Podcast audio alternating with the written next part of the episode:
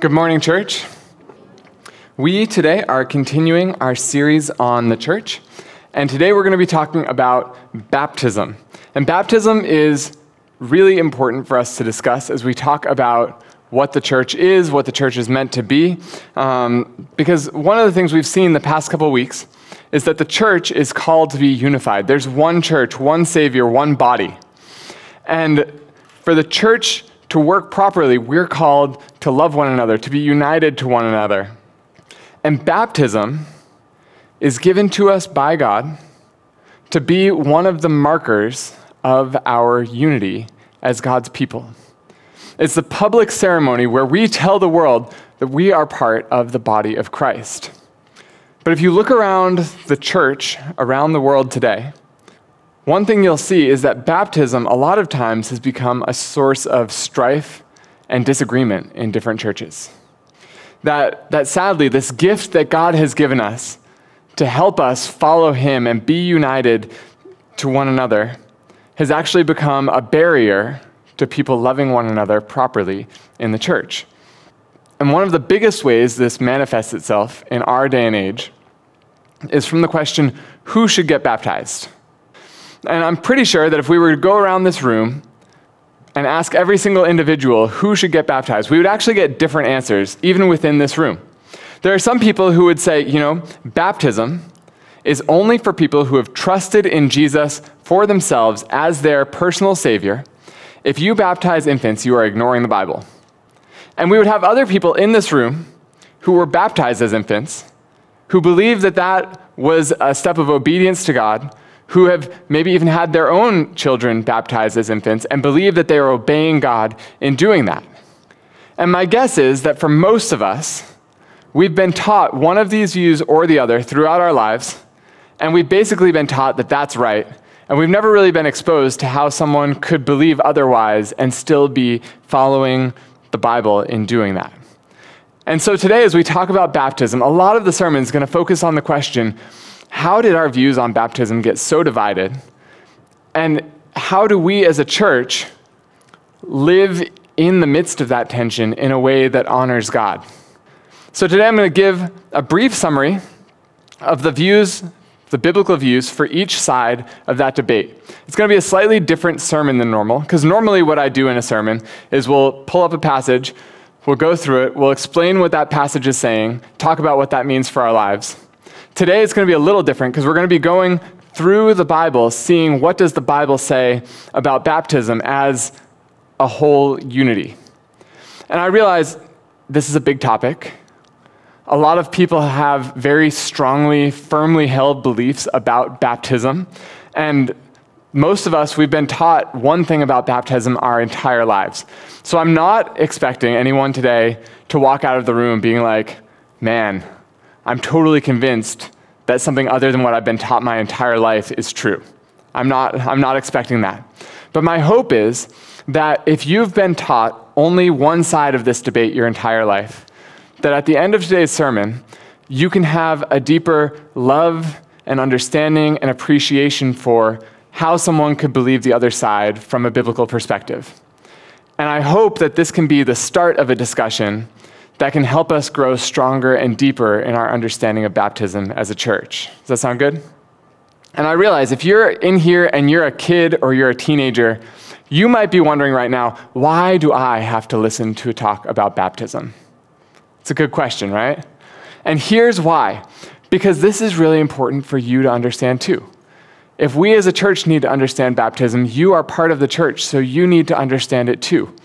And even in terms of your personal life, have you been baptized? If you were baptized, what did that mean? Why were you baptized? If you haven't been baptized, do you plan to get baptized someday? What will it mean when you do get baptized? These are really important things for you to know and to think through and to talk about with your parents. So, hopefully, if you pay attention today and listen and, and learn more about baptism, that can give you some good things to start talking about with your parents about whether, whether it's right for you to get baptized or when you should get baptized or why you should get baptized. So, I invite you to, even if you're a kid or a teen, pay attention because this is important for you to know as well. And so, what we're going to see today is that baptism is the sign of entry into God's people. We'll look at the case for believers' baptism, the case for infant baptism, and then we'll talk about where do we go from here. But first, let's pray. Father, we thank you that you are the Lord of your church. We thank you that you're at work in your church, even when we can't see it, as we just sang.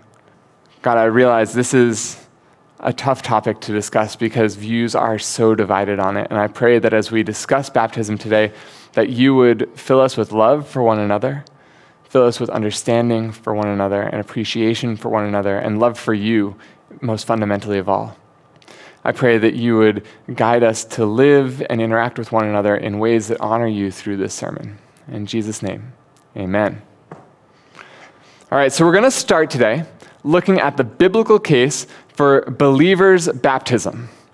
Now, believers' baptism is the view that says baptism is to be done for people who have personally trusted in Jesus as their Savior. And because of that, it should not be given to infants because infants aren't old enough to consciously trust in Jesus for themselves. So if your background in church is you come from a Baptist church, or a Christian Missionary Alliance church, or a Pentecostal church, or a non denominational Bible church, you probably were taught believers' baptism in your past. And the churches that practice believers' baptism would typically describe or define baptism as an outward expression of an internal choice to follow Jesus. It's an outward expression, something we do outside physically, showing that we've had a transformation inside us. And the argument for believers' baptism comes mainly from the passages of the New Testament. So they would look at a passage like the one Satish just read for us, Matthew chapter 28, verses 18 through 20. And they would say, look at the order Jesus lays out here. He says, make disciples, and then he says, baptize them. So first, you make disciples. First, you get people to trust in Jesus, and then you baptize them. And that's, that's the pattern that the Bible calls us to follow. First, people become Christians, and then we baptize them. And people who support this view would then point to the book of Acts, and they would show numbers of examples of this happening in this order in the early church, because over and over in the book of Acts, when do people get baptized? When they become Christians. So you look at Acts chapter 2. It's the day of Pentecost. Jesus, he's died, he's risen again, he's gone back to heaven. The disciples, he's told them, wait in Jerusalem. And they're waiting. And then on Pentecost, it's a Jewish holiday celebrating when the law was given. They're all gathered for a celebration, and the Holy Spirit falls on them. And these little flames of fire appear above their heads. They start speaking in strange languages. And this crowd of people, thousands of people, is gathered around watching them and everyone thinks they're drunk. And Peter stands up and he's like, No, these guys aren't drunk. This is, this is what God promised would happen before. And he preaches this sermon to them, telling them about how Jesus is God and Jesus came to save us, and you killed Jesus. You killed God. And everyone's like, Whoa, that's terrible. What do we do? How do we respond to this?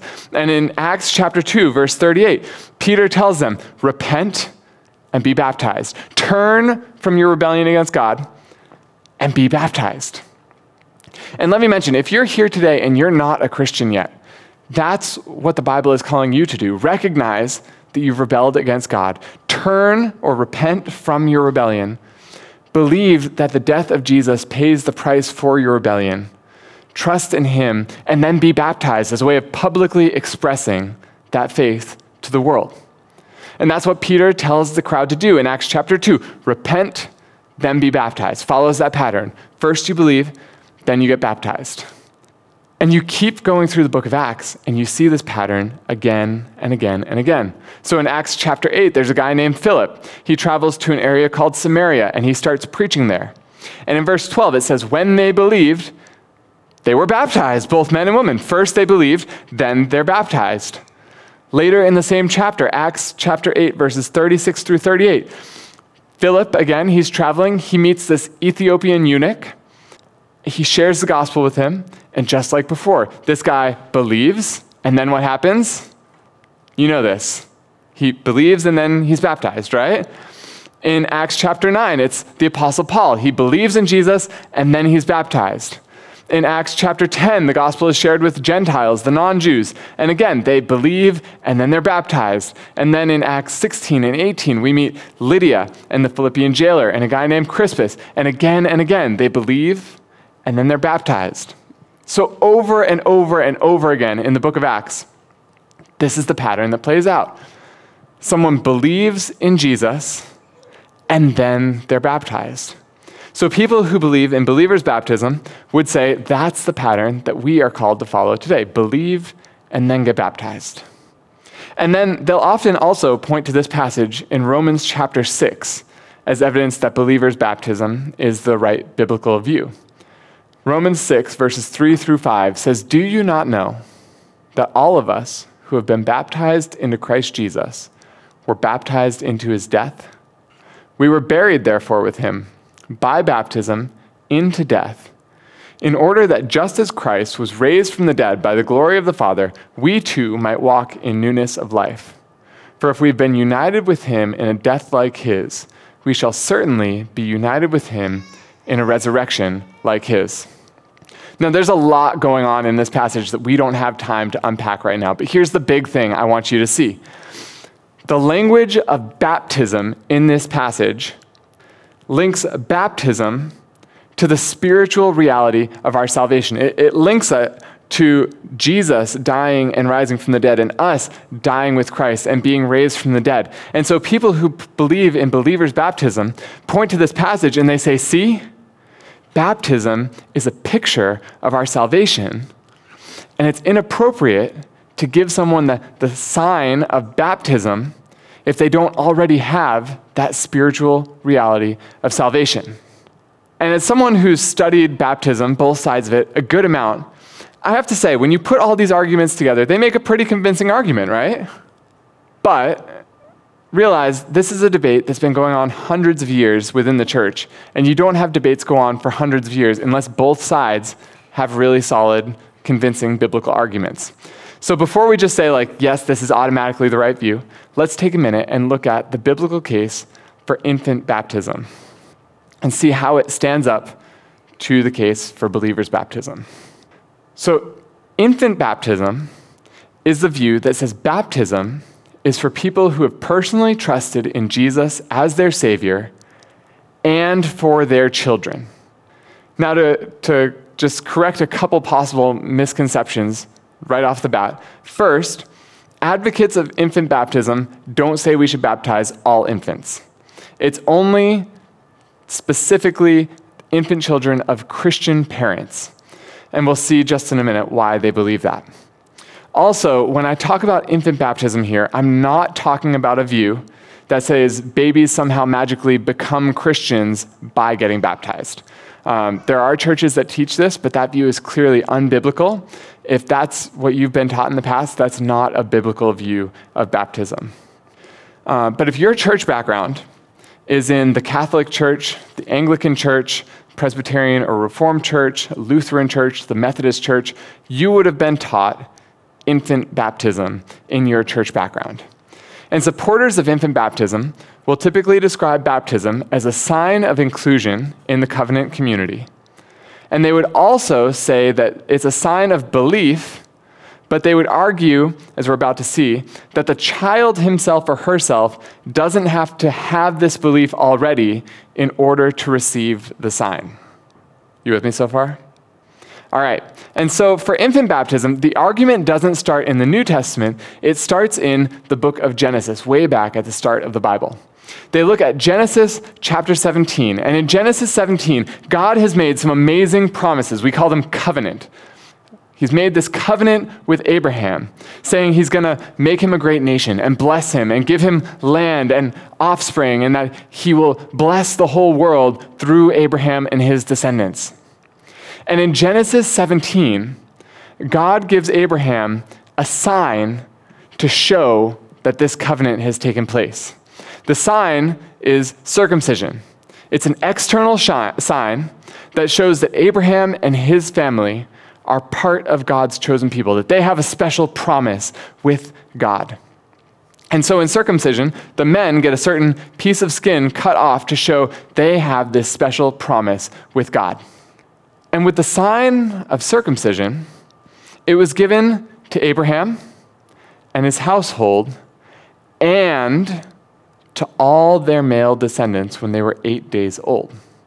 Now, why was circumcision given to the babies of Abraham and his descendants in the Old Testament? Let me show you. In Genesis 17:7 it says, "I will establish my covenant between me and you and your offspring after you throughout their generations for an everlasting covenant to be God to you and to your offspring after you." Do you see what God says here? The covenant, it's not just with Abraham, it's with Abraham and his offspring. And because it's with Abraham and his offspring, the offspring get the signs of the covenant as well. Now, does that mean that all of Abraham's descendants are automatically saved because they get circumcised? No, not at all. You read through the Old Testament, it's very clear. There were plenty of Israelites who were circumcised and fell under God's judgment. They still need to make their promises their own through faith. But they were all supposed to receive the sign of the covenant as babies, as a sign of the fact that this covenant is for them, that they belong rightfully in God's people. And the fact that they choose later on to turn from God doesn't negate the reality that they were born into a family of promise. So the infant sons of the Israelites received this covenant sign of circumcision because God's covenant was with Abraham and his descendants. But what about today? That doesn't hold true today, does it? I mean, isn't it true that salvation today depends on how we individually respond to God? Like, it, it, we're not saved because of our parents' faith today. And that's right, we're not saved because of our parents' faith today, but that's always been the case, even in ancient Israel. No one in Israel was saved because of their parents' faith. They were simply born into a family of promise because of their parents' faith. And check out in Acts chapter 2, that sermon we were just talking about, where the day of Pentecost, Peter preaches, everyone says, What do we do? I told you, he said, Repent and be baptized. But let's zoom out and look at the full response that Peter gives right here, Acts chapter 2, verses 38 through 39. Repent and be baptized, every one of you, in the name of Jesus Christ for the forgiveness of your sins, and you will receive the gift of the Holy Spirit. For the promise, who's it for? For you and for your children and for all who are far off, everyone whom the Lord our God calls to himself. Do you see it? We're in the New Testament, and Peter tells them to receive the covenant sign of baptism, and he tells them the promise is for you and for your children. Where have we heard that before? It's the same language that God used when he made his covenant with Abraham. And with Abraham, because the covenant was with him and his children, the children received the sign of the covenant or circumcision. So people who believe in infant baptism say if the promise is for us and our children, just like the promise to Abraham was, then the infant children of believers should be baptized just like the infant descendants of Abraham were circumcised. And you may be thinking, but come on, circumcision and baptism, they're different things. So we should do them differently, right? But if you look in the New Testament, the New Testament connects circumcision and baptism very, very deeply. Because circumcision, it was an external sign of an inward reality, just like baptism is. In Deuteronomy chapter 10, verse 16, Moses tells the Israelites that the physical sign of circumcision was actually meant to point to a spiritual reality, something that he calls circumcision of the heart. He's saying, just like in, in physical circumcision, a physical piece of skin is cut away from the man's body, in this circumcision of the heart, sin is meant to be cut away from our hearts. And we just saw in Romans 6 that believers' baptism says baptism parallels this by being an external sign that shows an inward spiritual reality of salvation that just as we were buried under the water in a picture of death and then raised again in a picture of new life, we have spiritually died with Jesus to our sins, been buried with him, and then been raised with him to live a new life following and obeying God. So actually, circumcision and baptism point to the same spiritual realities.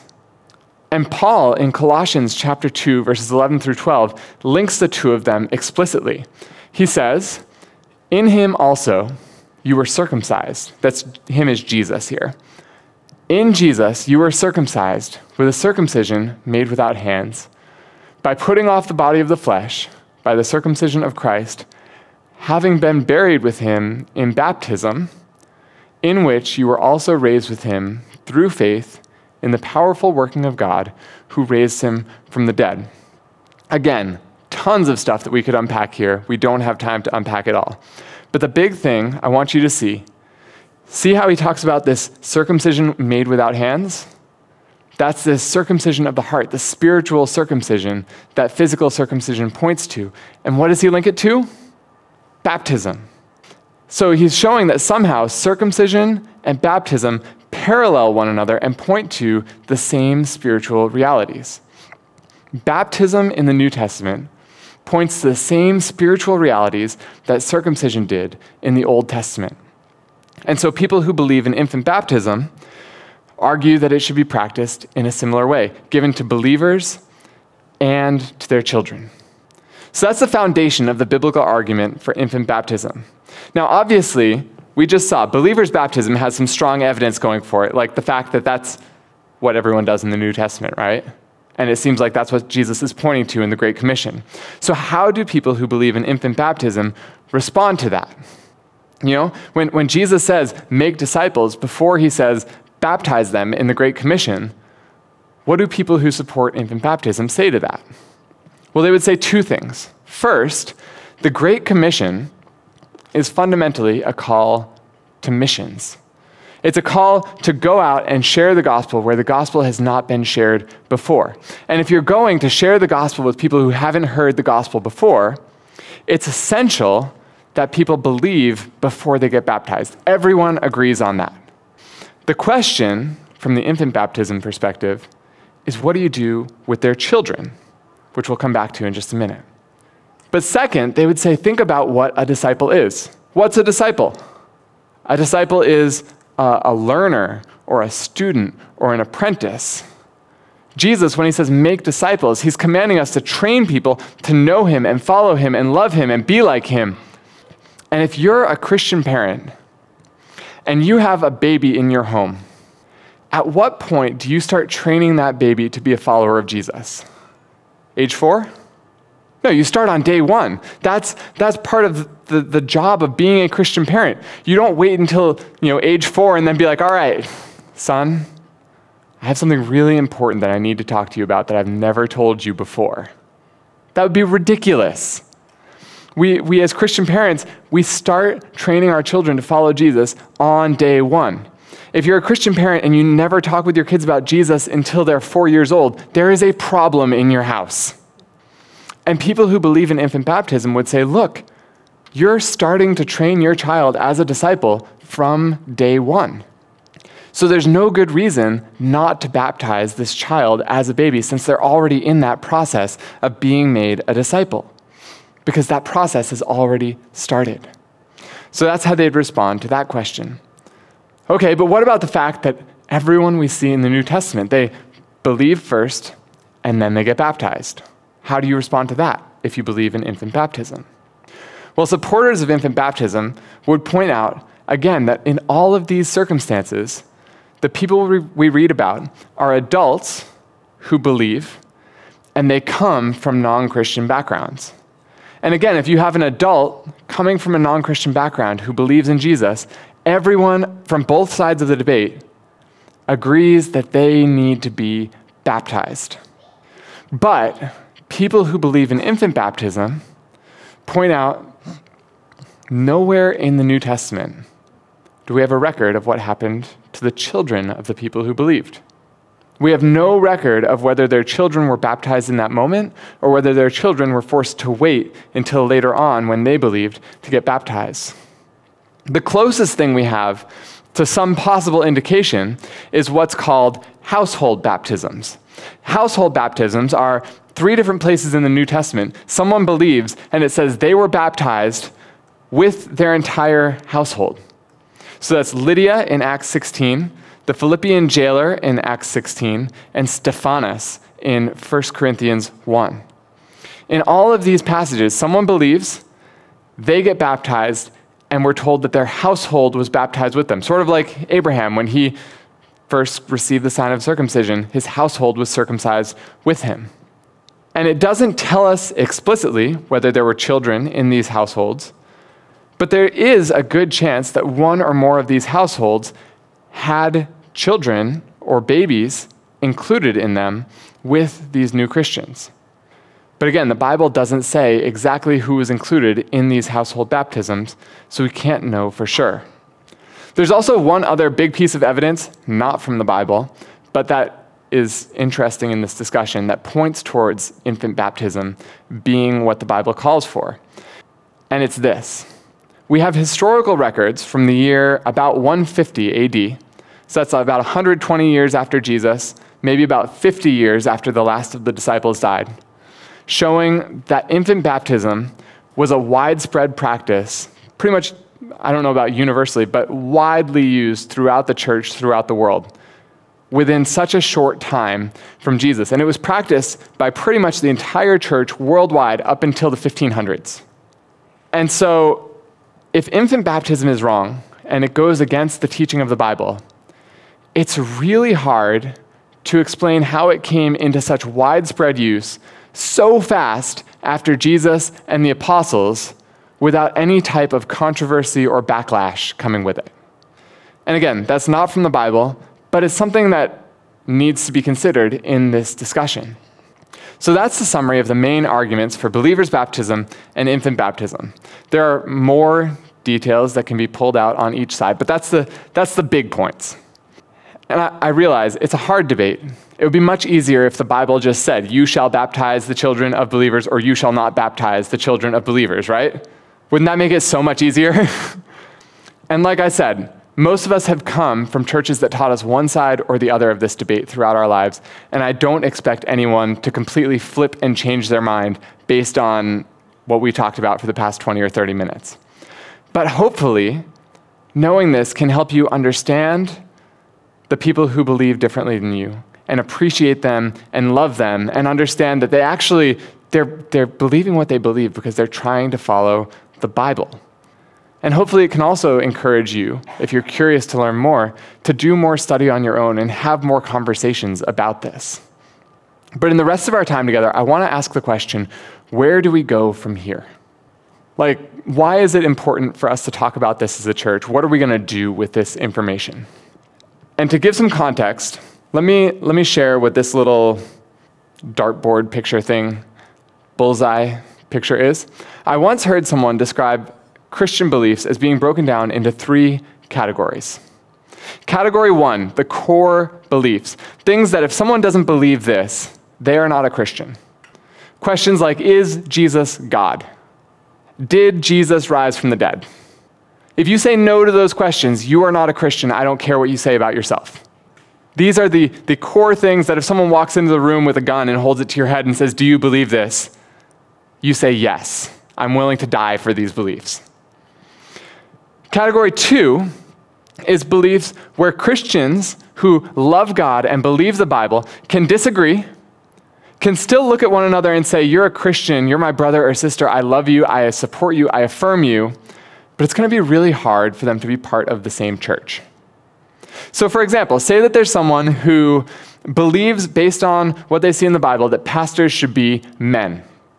And there's another church in their neighborhood that has a woman as a pastor. Now, this person could look at that church and say, they're a true church, they're my brothers and sisters, but this person in good conscience is not going to be able to go to that church because there's just what they're doing they don't believe is biblical, and so they're going to go to a different church. That's a category two belief. And then category three beliefs are things where Christians can disagree and still be part of the same church and serve alongside one another, and it's not a huge deal that separates them from one another. So, for example, in the bridge, we have people who have a range of beliefs about the end times and what things will be like when Jesus comes back. My beliefs about that are probably different than many of your beliefs about that. But that's never stopped us from being part of the same church or doing ministry together. And that's a category three belief. Now, if you break down Christian beliefs in this way, where do you think baptism belongs? Anyone think it's category? You don't have to put your hands up, but does anyone think it's category one? Like, if someone disagrees with me and thinks that we should baptize infants, like they're not a Christian? Okay. How about category two? Like, they can still be Christians, but it'd be tough to be part of the same church. Or category three, like, we can disagree, it's not going to cause big issues from us being in the same church. Most people, I think, would probably put it in category two, where you can disagree with someone and say that, yes, they're definitely a Christian, but it's going to be hard to be part of the same church as them, which makes sense, because if you're, if you're baptized as a baby and you start going to a Baptist church and they're like, you need to get baptized again to be a member here, and you're like, but I was already baptized, I don't need to be baptized again, it's going to be hard to be part of that church. Or if, if you believe in believers' baptism, it's hard to be in a church where you're watching babies get baptized on a regular basis, right? Because you believe that they're doing something that's not quite right according to how you read the Bible. But we as elders want to invite us as the Bridge Church family to move forward saying, yes, this probably is a category two issue, but we're going to treat it more like a category three issue. Now, here's what we're saying and not saying when we say this we're not saying baptism is unimportant. Baptism is very important. It's good for us to talk about it and, and debate about it. And I think, you know, for some of us, holding this tension will probably be hard, and that's okay. But we are saying the unity and love that we have in Christ is more important, more central than any disagreements we have about whether or not to baptize babies. And to destroy that unity because we have disagreements about whether or not to baptize babies would be sad and I think would bring dishonor on the name of Jesus. We're also not saying you can hold any view of baptism that you want. There are churches like the Catholic Church and the Lutheran Church that teach if you baptize a baby, that baby automatically becomes a Christian simply by being baptized. That is clearly not biblical. Salvation comes through faith. On the flip side, on the believer's baptism side, the Church of Christ says it doesn't matter if you trust in Christ, you're not fully a Christian until you get baptized. Again, that's not biblical. Salvation comes through faith alone. And, and these views that say that baptism somehow contributes to our salvation, they cross category one lines by adding good works to our salvation, by saying we're not just saved through faith in Jesus, we're saved by faith in Jesus plus what we do to earn it. And that's clearly not biblical. We're saved by trusting in Jesus, full stop. And so if, if you're holding a view of baptism that crosses a category one line, that's not biblical. And we want to invite you to have some conversations with us about what, what it looks like to hold a biblical view of baptism, because baptism is important. And again, what we are saying is that some doctrines, like the level one, two, three, some doctrines are higher priorities than others. And we believe God wants us to prioritize loving one another over whether or not we baptize babies. Because there are solid Christians who love Jesus and deeply believe the Bible who fall on both sides of this argument. And rather than fighting and separating on this issue where the Bible doesn't draw black and white lines as clearly as we might want them drawn, we want to invite the church to love and encourage and affirm one another as we seek to follow Jesus according to the Bible's teaching. And on one level, this has actually already been happening in the bridge for a long time. If you're a member here, you had to sign something saying you agreed to the church's statement of faith. Now, when you sign that, do you remember what the statement of faith said about baptism? No one's saying anything, and that's good because actually, our statement of faith says nothing about baptism right now, which probably needs to change. It's good for a church to include something about baptism in its statement of faith. But I think the silence in our statement of faith when it comes to baptism points to the fact that, on one level, the bridge has historically already been treating baptism as a category three issue, in theory, if not in practice. We've been able to prioritize our unity as brothers and sisters who come from all around the world, from all sorts of different church traditions. And we've been able to say what we have in common in Christ is greater than the things that divide us. And I think that's beautiful. But what we're doing now is we're inviting us to take this one step further. We, we as elders have talked, and we want to move slowly in the direction of allowing parents to choose for themselves, for their own children, whether to have them baptized as infants or whether to wait until they believe in Jesus for themselves to get them baptized. And we realize this is a big change from the way things have historically been done at the bridge. We want to make this transition slowly so that people have time to think through it and, and get on board with it. We're not planning to do an infant baptism next week. Um, but we recognize we have people from our church, in our church from all sorts of different backgrounds. Some people in our congregation come from traditions where infants are baptized, and they believe that the best way for them to follow God is by having those infants baptized in the church. And we want to give parents freedom to follow their conscience and what they believe the Bible is teaching them in this issue, especially because the Bible doesn't give as black and white of an answer as we might want. And we want to invite the church to love them and support them as we do this. And we know some of you may have questions or concerns about this because it's, it's different than the way we've done things in the past. As far as I know, the bridge has never baptized a baby before. Um, so if that's you, please come talk to me or Les or Arnell or one of the elders. Uh, we would love to talk with you. We would love to hear your concerns. We'd love to have a chance to discuss any questions you have and, and be able to address them. Um, yeah, we, we really encourage you. Don't just, if you have questions or concerns, don't just keep them to yourselves. Share them with us. We'd love to chat with you about them. Because baptism is really important. And yet, when it comes to our children, the Bible doesn't give us answers as black and white as we might want them to be on whether or not they should get baptized. And on an issue like this, where the Bible isn't as black and white as we would want it to be, we don't want to split the community by drawing a firm black and white line either.